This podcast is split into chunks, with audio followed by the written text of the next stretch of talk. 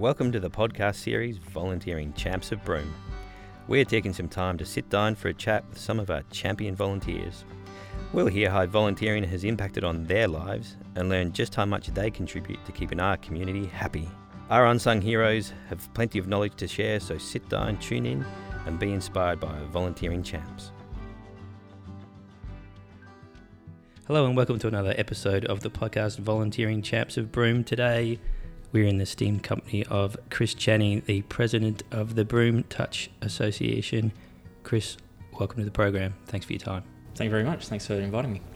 And so you're the, the, the president of the Touch. Is that is that the main volunteering role you have at the Touch? Anything else? Yeah, president. I've been president uh, this year for eight years. Um, prior to that, I've been referee coordinator. I've been a referee. I still am a referee, um, and part of the committee as well. How long have you been volunteering for? Do you think all up? I've been in Broome now 23 years, and I think I might have joined Broome Touch in the first or second year. So, going on 20 years as a referee and part of the committee. And so, what roles? Explain your roles or flesh them out a little bit. We know the titles, but what, what do you actually do there at the, at the Touch to keep it running? Uh, so, as president, there's not a great deal I have to do because I've got a really good committee, a group of volunteers that help do what what we do, um, run the run the association. Um, they we make calls on all sorts of things. Um, we were just speaking before about the uh, seasons and the difficulties we've had. So, as a committee, we're we're always talking, always uh, making decisions on on the direction of the association and just the day to day runnings of it. Um, the referee coordinator every week has to uh, schedule the referees when people can't show up. We've got to find backup referees, things like that. It's it's a big job. The referee coordinator is probably bigger than being the president. Um, and then we've also got the treasury role. Um, our current treasurer, uh, Kaylee, is really great. Um, really gets stuck into me for forgetting to give my her receipts and dockets to her, um, which is which is always fun. Um, and then uh, Jamie is the vice president, uh, and the secretary is Ash currently. Um, but we're losing a couple of couple of our our volunteers and a couple of committee members, so we are looking for new committee members as well. But everyone puts in, um, and it's a it is a team effort to Yeah, keep the association running. You're leading a good a good team then. How, how many how many umpires would you be coordinating? Uh, so the referee coordinator has about uh, 20 referees that they have to coordinate. We only need uh, 10 or 12 on a night because we have a couple of full-time referees who volunteer their time. Um, so we only need about 10 or 12 at a time, but generally it's um, a bit of a struggle to get people um, to referee and volunteer their time for that as well. It is. Uh, you can't play the games without them, can you? It's, how many No, not at all. how many hours would you reckon you'd be putting in a week volunteering? Um, I would probably say four or five a week, but that's sort of averaged out over a year. Sometimes we might spend a couple of days um, hashing out things in meetings as a committee, um, and then other weeks we might not do any work at all. Um, things will just be running as, as they should, and we don't have to do anything. But I would say yeah, four or five hours. Yeah. And the the touch that's one thing, isn't it? It's, there's no real off season for touch, is there? You sort of go. No, we, we run back to back seasons every year. There's about a four or five week break in the middle of the year, and probably about an eight to ten week break over the Christmas period, where we um, we don't have to do anything. But yeah, we operate two 16 week seasons a year, so 32 weeks out of the 52. Now you mentioned that you've been there almost sort of from the, the start of Touch Hut. It's such a well well oiled machine. I think it's what's well known in, in, in Broome in particular for being a you know a really well run association. Um, what why is that? Do you think? Um, probably because of the previous committees. Um, everyone who's been a committee member um, since the beginning in 1990, we just celebrated 30 years recently. Uh, the the committees from from Whitey, Ronnie, and Jules back in the beginning to uh, where we are now, they've always been really good, solid committee members, good volunteers um, for the association, and the the love of the sport as well helps. They were all old rugby league heads um, into touch footy, and it's the it's natural progression from those those guys back in the day to now. That's built Broome Touch into what it is. So they've put in those structures and Yeah, a lot of good procedures and policies um, as a committee and association um, to to today. It's very solid. Yeah, and, and look, you've perhaps being a little bit humble there. I mean, you, you're obviously leading a very, very good team, and you know it needs to be someone at the top. And you're obviously doing a good job as well. What drives you to, to volunteer here in Broome? Um, mostly, it's just the love of the sport. Uh, touch football. I've, I grew up with rugby league. Touch football's the best we got in Broome up until when the Jets started, obviously. Um, so touch touch is where it, where it all sort of is for me. I'm, as I said, I'm a referee as well. So putting back into refereeing, um, going away to referee and upskill that side, um, and just the game. Just enjoy, love playing touch footy on a Thursday night. Sort of, I don't know. It's just part of life now.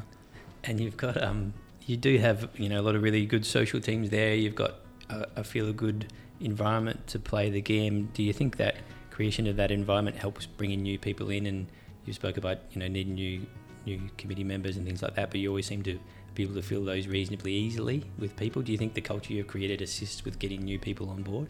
Yeah, absolutely. The um, the social aspect of the game has sort of always been there for as long as I've been there. Anyway, um, the the go down to the fields, um, play your games, and afterwards uh, have a refreshment with your team members has sort of always been a big draw card socially for, for people in Broome, I guess. Um, and we certainly carry that on as well.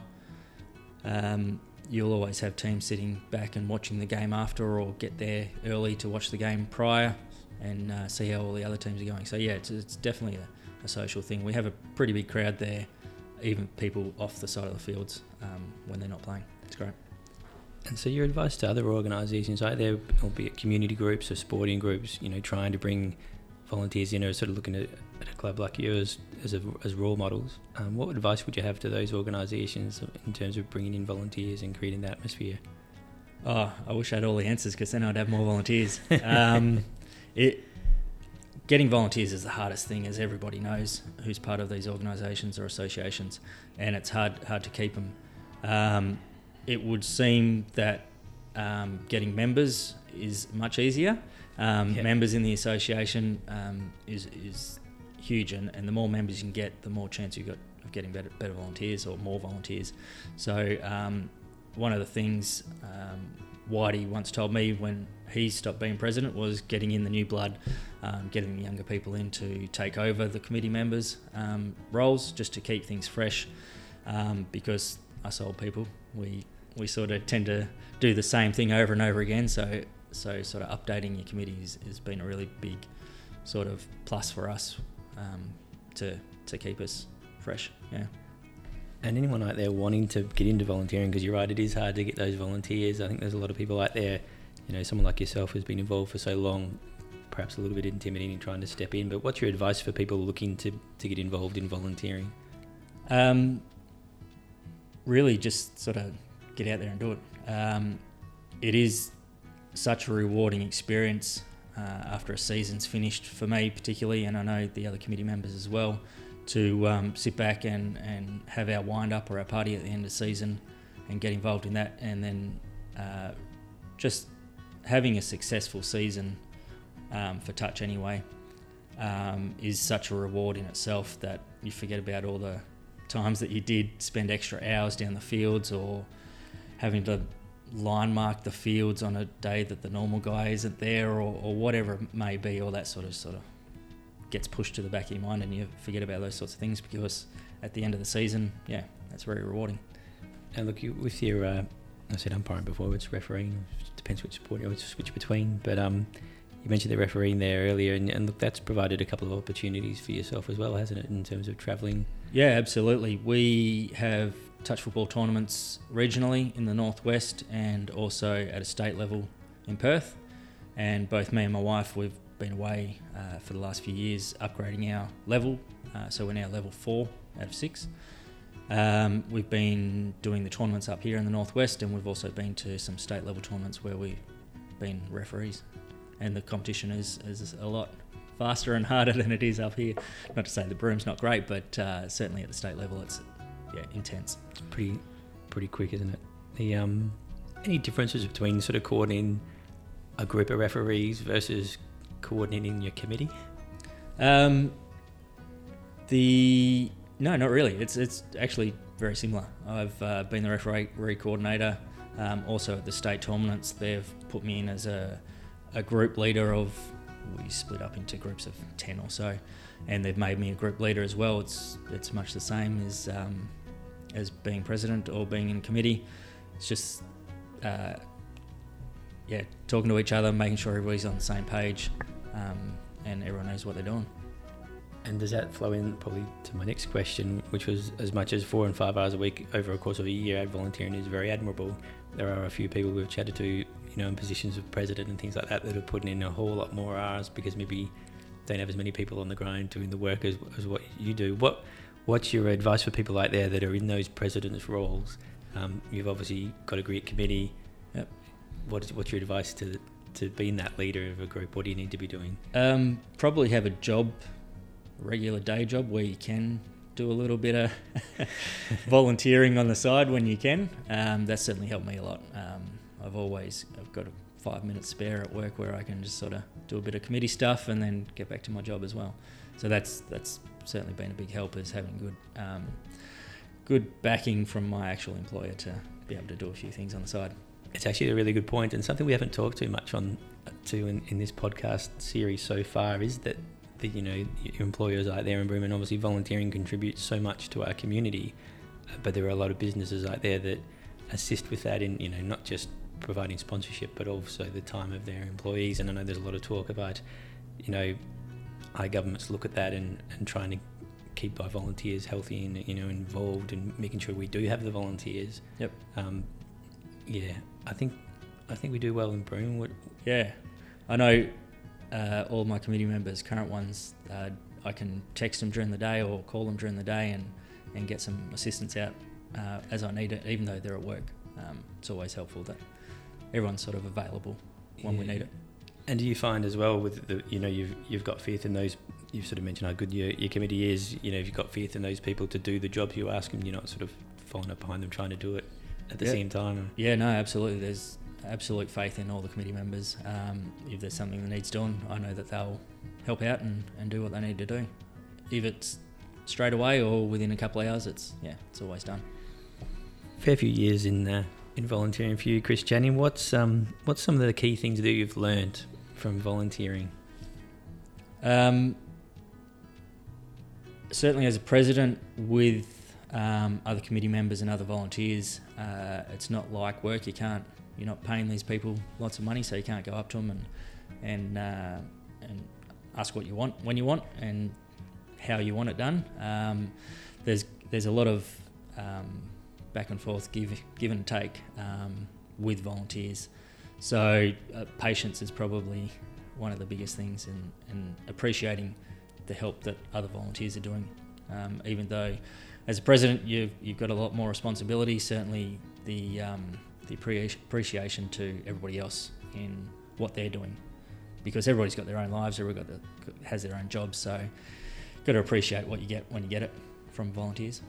Absolutely. And what are some of the things that the Touch do to acknowledge their volunteers? You know, you guys are pretty good at it. Um, we we certainly have um, some things in place at our NDE functions, which is probably just a personal benefit for me. What I like, I guess, um, is that we uh, we have our functions for free for the committee and the volunteers. So um, at the end of a hard season, you get to go and have a beer on the association, or two beers, depending how much you like beer, I guess, um, on the association.